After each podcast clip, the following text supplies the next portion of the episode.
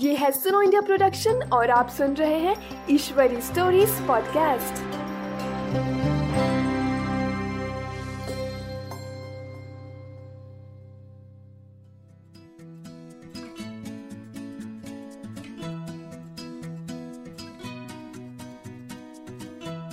नमस्कार, आपका स्वागत है ईश्वरी स्टोरीज पॉडकास्ट में, जहाँ आप सुनेंगे पर्यावरण की कहानियाँ।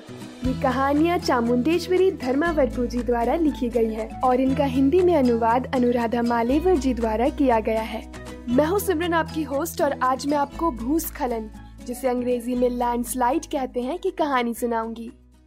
चरण और वरुण छोटे वर्ग में थे, और छुट्टियों के कारण अपने नाना नानी के यहाँ गाँव में आए थे। हमेशा अपने नानी से कुछ न कुछ पूछ कर नई चीज़ें सीखते थे। नाश्ते के बाद नाना पेपर पढ़ रहे थे। उन्हें कोई आवाज़ करे, ये पसंद नहीं था, जब वे पेपर पढ़ते थे। हिंदी और इंग्लिश पेपर में हेडलाइंस न्यूज़ पजल्स और स्पोर्ट्स में चाव रखते थे। जब बच्चे उनके पास बैठ गए तो उन्हें लगा कि वो कुछ बात करना चाहते हैं। वरुण ने कहा, आपको पता है, हम लोग ऊटी और वायनाड गए थे? नाना ने कहा हाँ कार में गए थे। कितना अच्छा दृश्य था। चरण ने कहा, वहाँ अब भूस्खलन और बाढ़ आया है। गाँव वाले और स्टेट के काफ़ी लोग मर गए हैं। बेचारे। हाँ बेचारे, बोले नाना जी वरुण ने कहा, वायनाड ही नहीं, मुंबई, दिल्ली, राजस्थान, मनाली और गुजरात में भी ऐसा हुआ। निसर्ग को इतना गुस्सा है कि सब नाश हो गया। ये रोक सकते हैं क्या? नाना को अच्छा लगा कि बच्चे ऐसे सवाल पूछ रहे हैं। उन्होंने कहा, पहले तुम मित्र रवि और नारायण, जो वायनाड और ऊटी में रहते हैं, उनकी हालचाल पूछ लो। वरुण ने कहा, मैंने बात किया नाना जी। वो सब रिलीफ कैंप में हैं, स्कूल बंद है और गाँव में पानी भर गया है। चरण ने पूछा, ये बाढ़ कैसे आते हैं? नाना जी बोले बारिश के मौसम में जब ज़्यादा बारिश होती है तो नदी, तालाब सब भर जाते हैं और फ्लैश फ्लड्स होते हैं।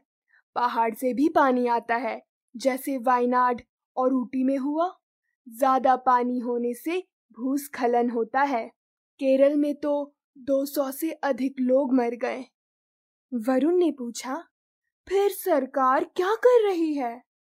नाना जी ने कहा अगर हमें सरकार कुछ करेगी तो भी कुछ नहीं होगा। ये डेमोक्रेसी है। लोग को खुद अपनी मदद करनी चाहिए। अभी देखो, सरकार कहती है कि दो पहिए वालों को हेलमेट पहनना चाहिए। कुछ लोग नहीं सुनते और एक्सीडेंट होने से सरकार को दोष देते हैं। उसने क्या किया, ये नहीं बताते। जब बारिश, बाढ़, तूफ़ान, भूकंप होता है तो सरकार पहले ही सूचना देती है। रिलीफ कैंप और रिलीफ वर्क शुरू करते हैं। आर्मी पुलिस एनजीओ सब तैयार रहते हैं। बहुत बार मट्टी, पानी, पत्थर सब पहाड़ से रास्ते पर आ जाते हैं और रोड ब्लॉक हो जाता है। टूरिस्ट जगह बनाने के लिए लोग पहाड़ तोड़ देते हैं। लेकिन बाद में कष्ट होता है। सितंबर 2013 में केदारनाथ में जो बाढ़ आया था, मंदाकिनी नदी में तब सब पानी गाँव में फैल गया और लाखों लोग मर गए।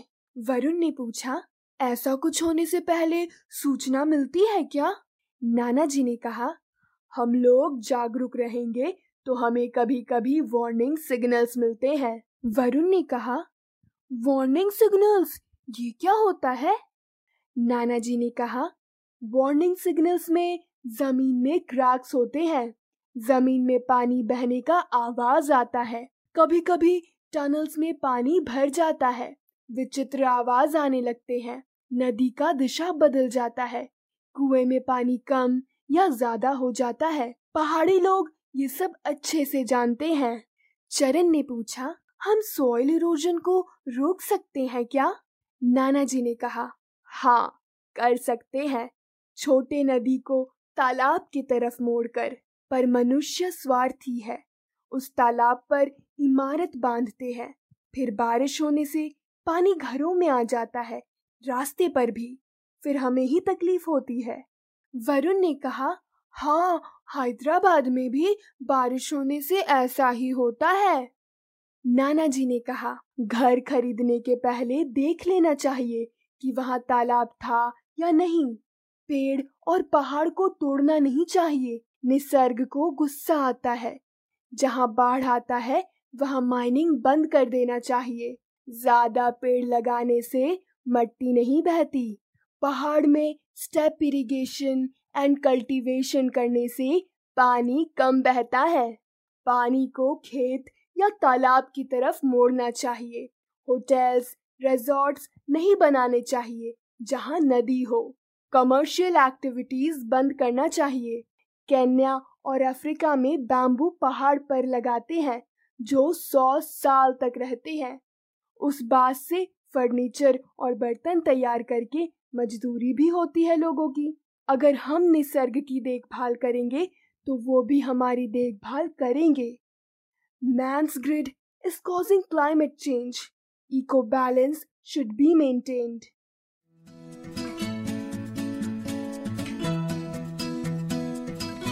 ये था आज का एपिसोड ऐसे ही बहुत सारे एपिसोड हमारी वेबसाइट www.sunoindia.in और अलग अलग पॉडकास्ट ऐप्स जैसे आई Google podcast Spotify Jio Saavn और गाना पर उपलब्ध है, जहाँ आप पर्यावरण से संबंधित और भी बहुत सारी कहानियाँ सुन सकते हैं।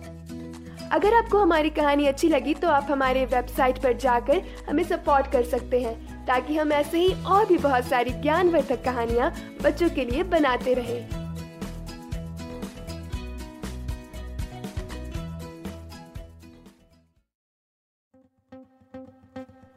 Thank you.